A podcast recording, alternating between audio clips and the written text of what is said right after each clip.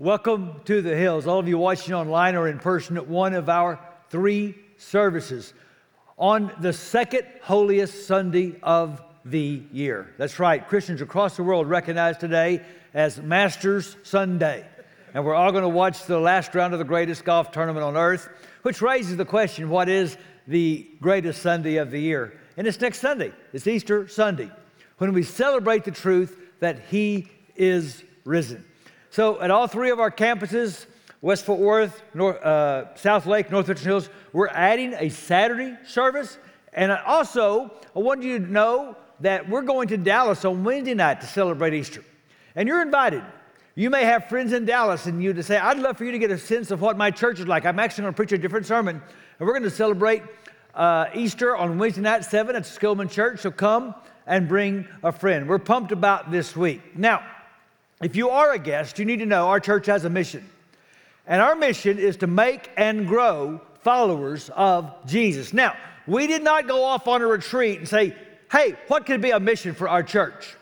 We did not create this mission. We received this mission. The last standing orders of Jesus to the church were to go into all the world and make disciples. Disciple means learner, it means apprentice, it means follower. And so that is our mission.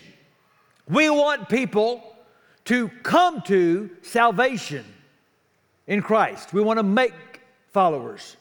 We want to grow followers. We want people to come to maturity in Christ. We want everyone to be rooted in Jesus. Now, that's the word Paul uses in the book of Colossians. Paul is a church planner, he's a missionary. And he doesn't want just people coming to Jesus, he wants people coming to maturity in Jesus. And so he says, I want you to be rooted.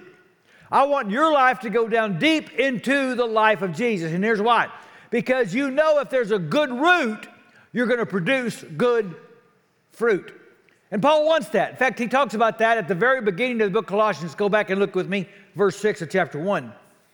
He says, The gospel is bearing fruit and growing throughout the whole world, just as it's been doing among you since the day you heard it and truly understood God's grace. here's what Paul is saying when you go down deep in Jesus and the life of Jesus starts to flow in you, Jesus is not working in you just for you. Jesus is working in you so that Jesus can work through you for the sake of other people. A good root will bear good fruit. And I think some people miss this. Some people miss the truth that if you commit to Jesus, you are committing to a mission that is bigger than you. Heard the story of two women that reconnected, and one said, I've missed you. Where have you been? The second said, I've been taking a first aid course. First woman said, Has it been useful? Oh, so useful. The other day, I'm walking down the street. I hear a car crash. I look out. There's been an accident. There are bodies on the street. There are blood everywhere. People are moaning in pain. I thought I was going to pass out. Then I remembered my first aid course. I put my head between my legs. I didn't faint. Now, what's the wrong with that? Okay? The idea is that if you take a first aid course, it's for the mission of being a blessing to someone else. Now, here's the thing if you get rooted in Jesus, your passion for Jesus is going to grow.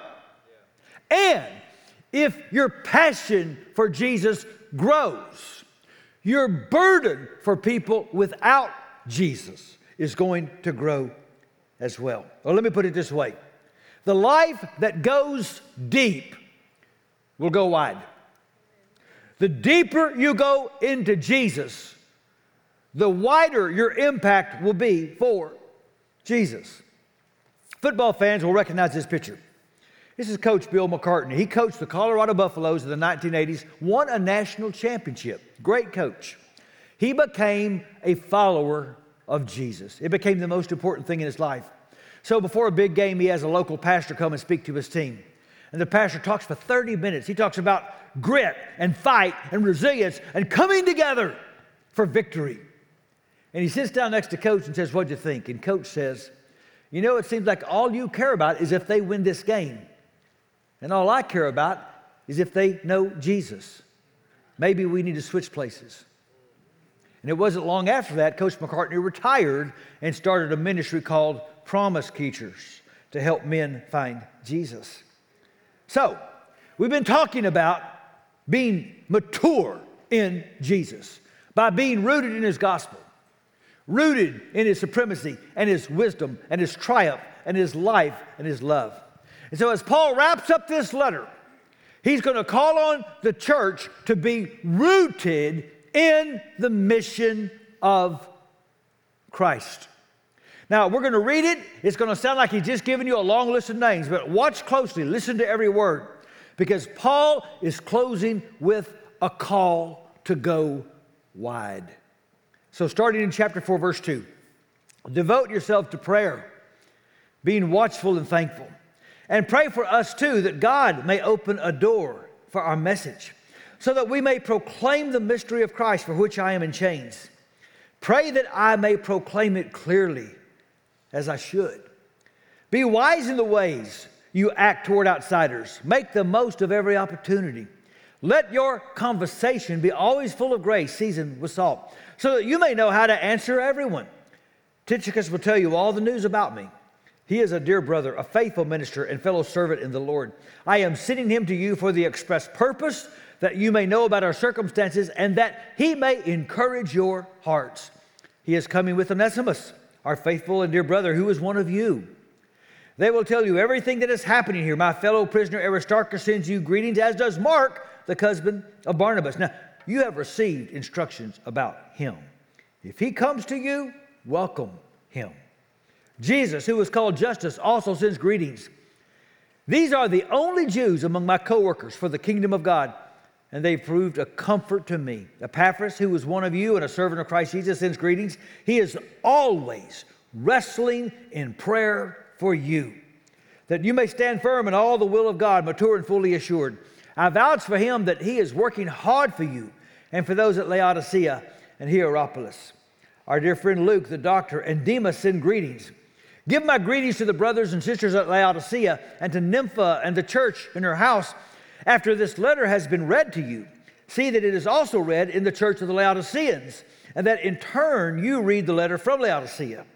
Tell Archippus, see to it that you complete the ministry you've received in the Lord. I, Paul, write this greeting in my own hand. Remember my chains. Grace be with you. And so Paul finishes this incredible letter that's been lifting up Christ by calling them to look around for Christ. And I want to share with you three big ideas about how we can be rooted in the mission of Christ. And here's the first pray open doors for the sake of the gospel. Now, please notice, because I use my words very carefully. I did not say pray for open doors for the gospel. I said, pray open doors for the sake of the gospel.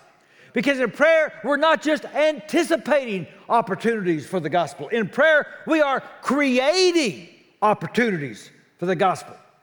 We're speaking to God about people before we speak to people about God. By the way, this was Paul's favorite prayer request.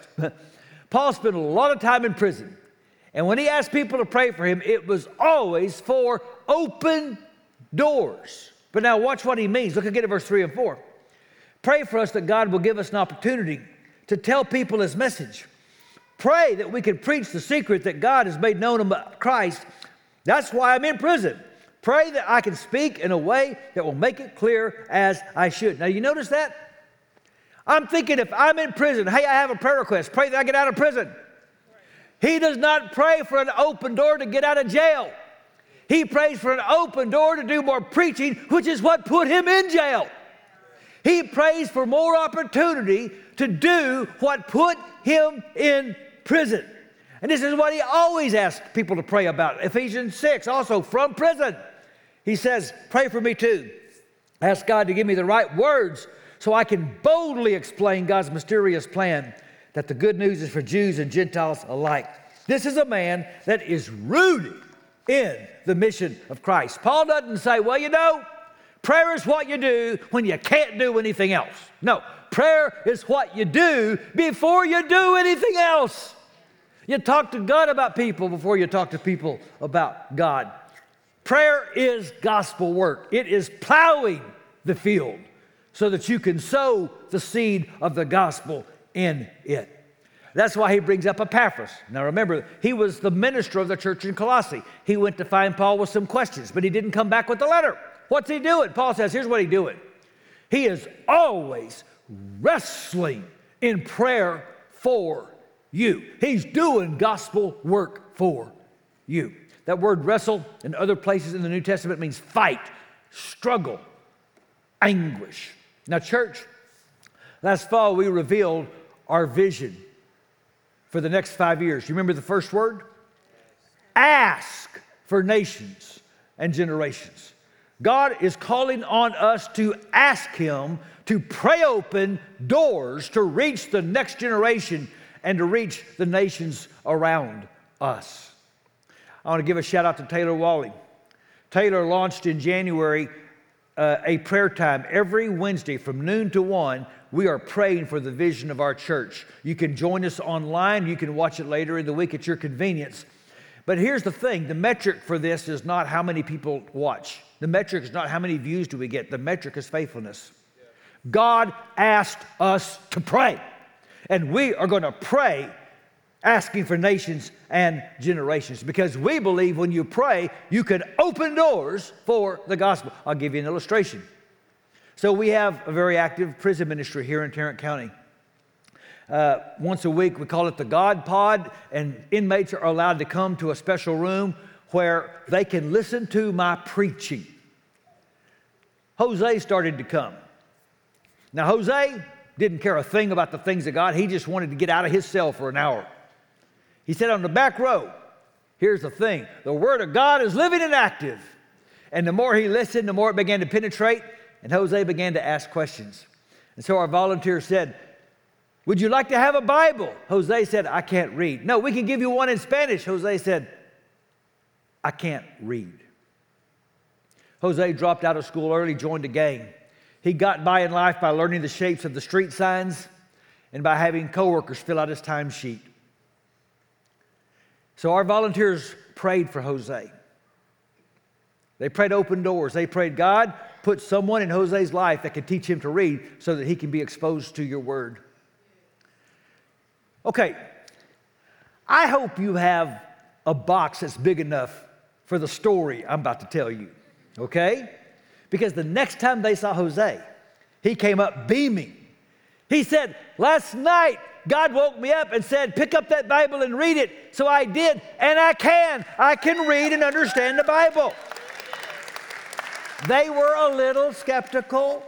So they picked a random verse in Hebrews and said, Find that verse and read it. And they did. And he did. And he could. Jose could read the Bible. Now, why should stories like that shock us? We can't fathom how desperate God is to reach his lost children. And that's why he's eager to respond when we pray to open doors. And He's eager for us to respond by walking through the doors God opens. So, right after the call to prayer, Paul says in verse 5 and 6 live wisely among those who are not believers and make the most of every opportunity. Let your conversation be gracious and attractive so that you will have the right response for everyone. And so, after you have prayed open doors for the sake of the gospel, what's next? You must be open to any opportunity to talk about Jesus. You should look for what you asked God for a door that unexpectedly opened. He says, make the most of every opportunity. You didn't plan it, you didn't schedule it, you didn't know it was going to come. God opened the door. Make the most of that moment. Maybe the people that you've been viewing as an interruption were actually a divine appointment. And so when opportunities arise, rooted believers seek to speak. They're open to starting a conversation about Jesus.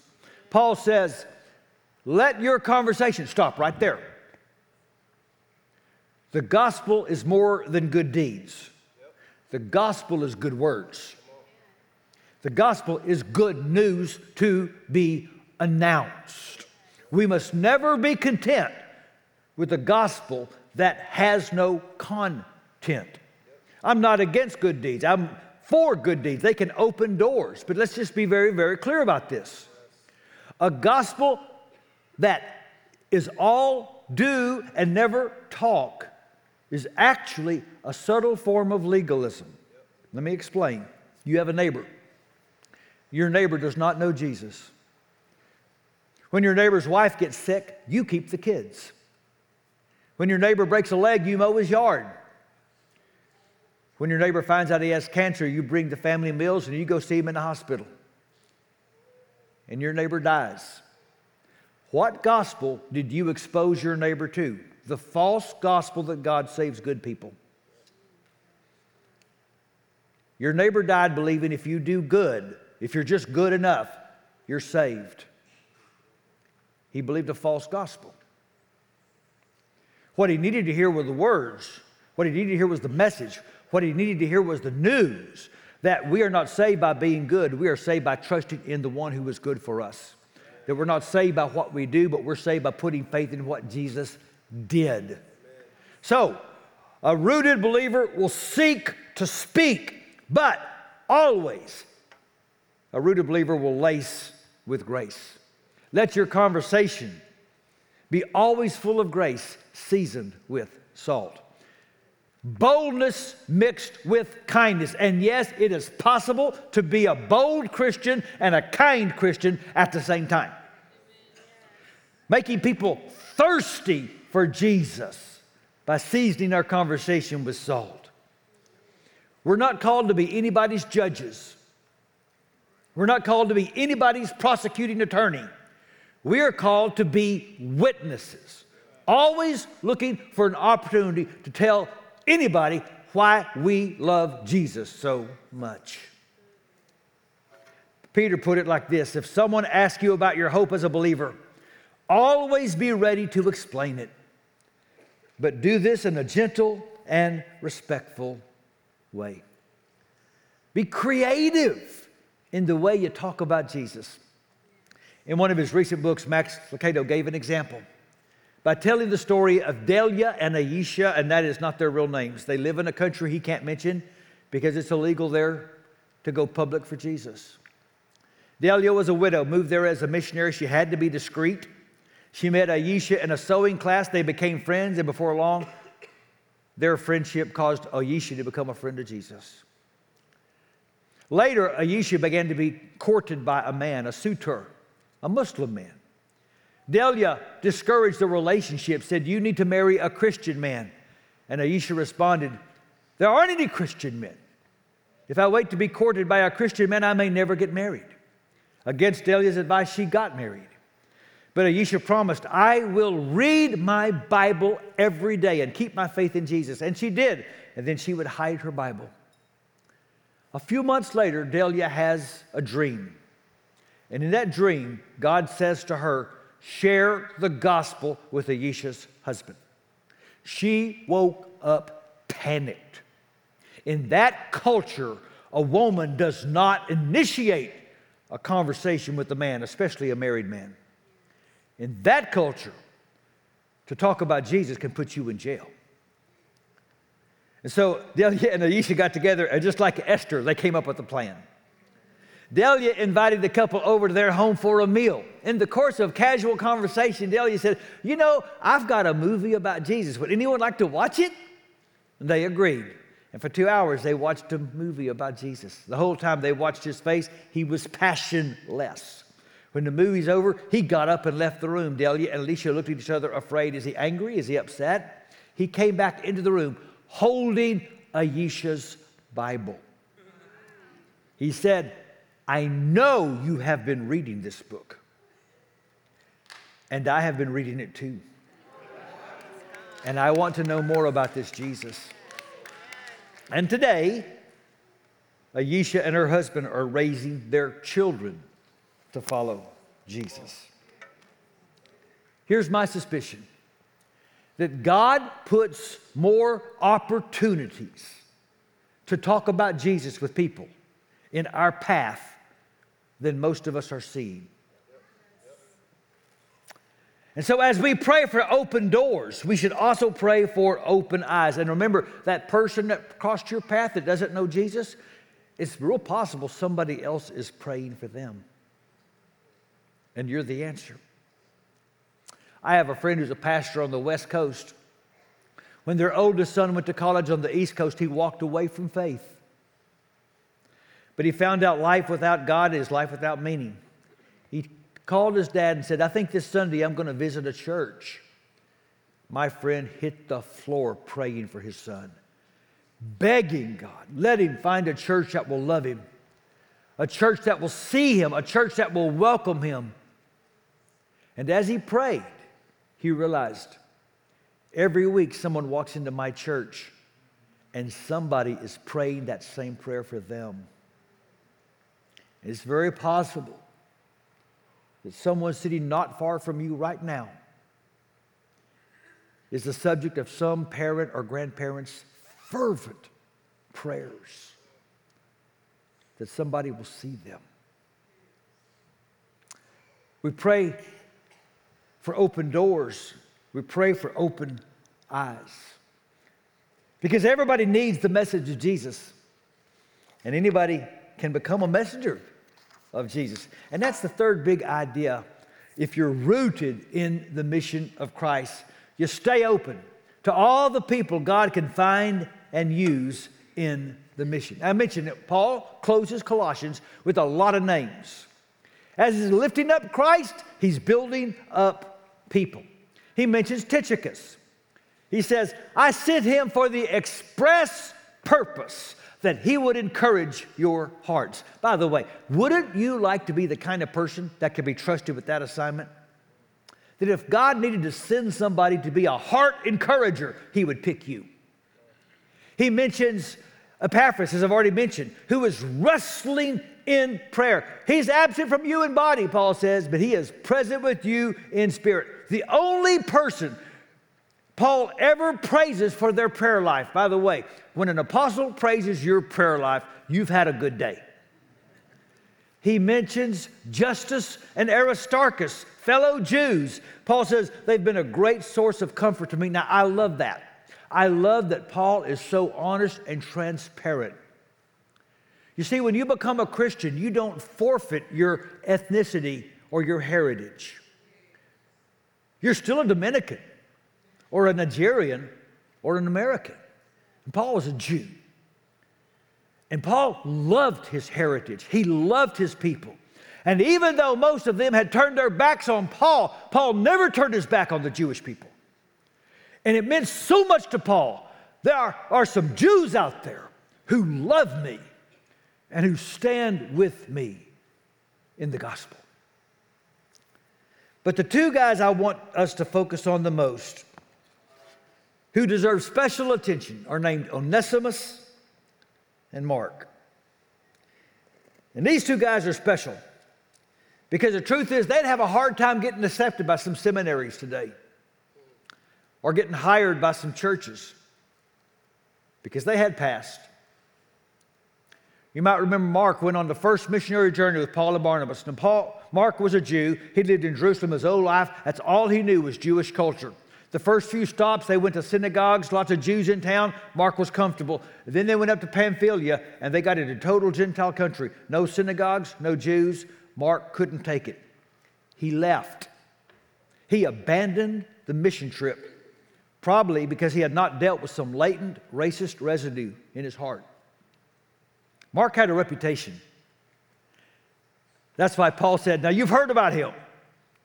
If he shows up, treat him well. And then Onesimus was from Colossae, a former slave with a bad reputation, a thief who ran away. And Paul chooses him to bring the letter back. Now, here's the thing about the mission the mission is to tell people about a gospel that says there is nothing in your past that will keep Jesus from giving you a new future. And isn't it true that the people that are the best proclaimers of grace are the people who know how much they need grace? And so, according to church tradition, not only did Onesimus become a beloved member of the church in Colossae, a strong Christian, he became the bishop of Ephesus. And we know about Mark. In Paul's last letter before he dies, he said, Get Mark and bring him. I want to see him. Mark became very dear to Paul. In fact, Mark got chosen to write one of the biographies of Jesus. Now, listen, when the Holy Spirit picks you to write one of the biographies of Jesus, you have had a really good day. and Onesimus and Mark remind us to stay open to all the people God can find and use in the mission. Like James. I told you about James a few years ago. James Bird was a, the leader of the Aryan Brotherhood in Texas. You cannot name the crime he didn't commit. He will never leave prison. In fact, until just recently, he spent 23 hours a day in solitary. But James has become a fervent follower of Jesus through our prison ministry. All he does is hold his Bible, read his Bible, and tell people about Jesus. He has brought many people to Christ in prison. And earlier I told you about Jose. Jose is still in prison. Jose is now the pastor of a church in prison. Jose preaches every Sunday to his church and sends us the prayer request. And Jose leads discipleship groups for men using Rick Warren's purpose driven life in English and in Spanish because Jose can read. And what they remind us is this the life that goes deep will go wide. By the way, so will the church. The more a church is rooted in Jesus, the more Jesus works through that church to reach others. Several years ago, I read about a wedding recently in Australia. It was an outdoor wedding, very scenic spot. It was on a ledge with a body of water beneath. They're having the ceremony. While they're having the ceremony, not far away, a woman who wasn't part of the wedding party fell off the cliff into the water and started to drown. In the middle of the ceremony, the best man says, Excuse me, and jumps off the cliff because he's a good swimmer. The bride, a registered nurse, ran down to the shore into the water in her gown because she knew how to do CPR. And the woman was saved. And it's a powerful reminder that while we love our ceremonies and our festivals, nothing trumps the mission. So we come together like we are now powerful and beautiful. I love it. But church is not a filling station where the cars stay at the pump. We come together to refuel. We scatter to go live on mission. And so we're going to close this sermon and this series by praying open some doors. And I'm going to tell you right now, I'm going to ask you in a moment to pray an uncomfortable prayer. Everyone, bow your head. Here's the first prayer. I want you right now to pray for someone that you love that needs Jesus. They might be in your family, they might be down your street, or they might be in a different state or country. Just pray for them right now. Pray open a door that God will put someone in their life that they can have a Jesus conversation with.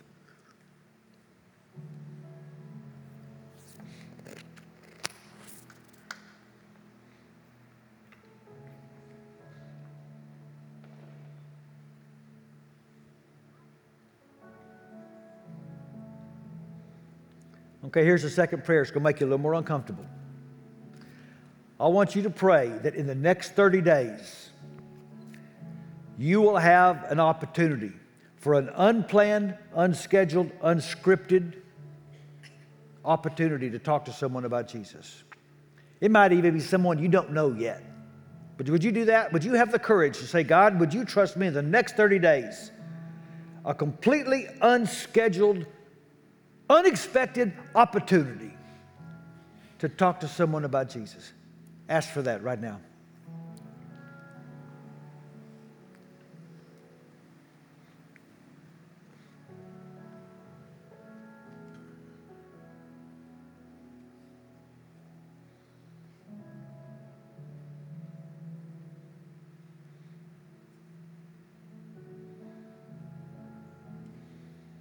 Oh God, you didn't fail, we did.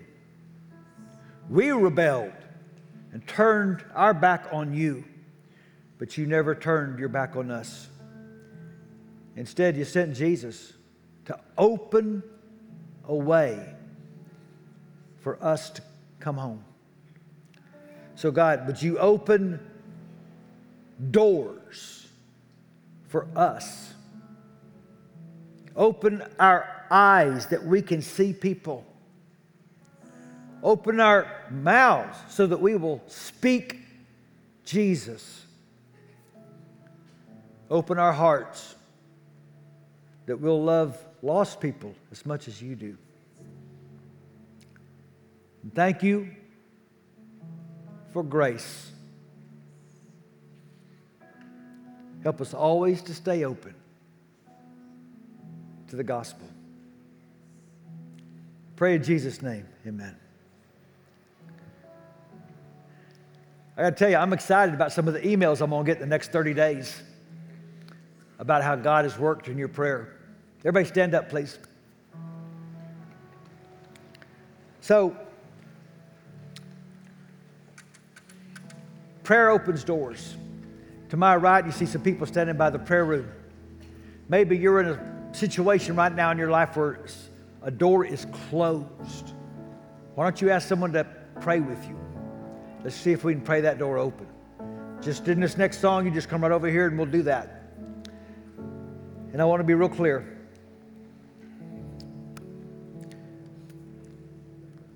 God doesn't save good people. God saves forgiven people who do not trust in what they can do, but in what Jesus has done. If you have not put saving faith in Jesus, you need to hear some good news. That you can come today, confess Him, be baptized, and begin the life of following Jesus, covered in His righteousness instead of your own. And that's really good news.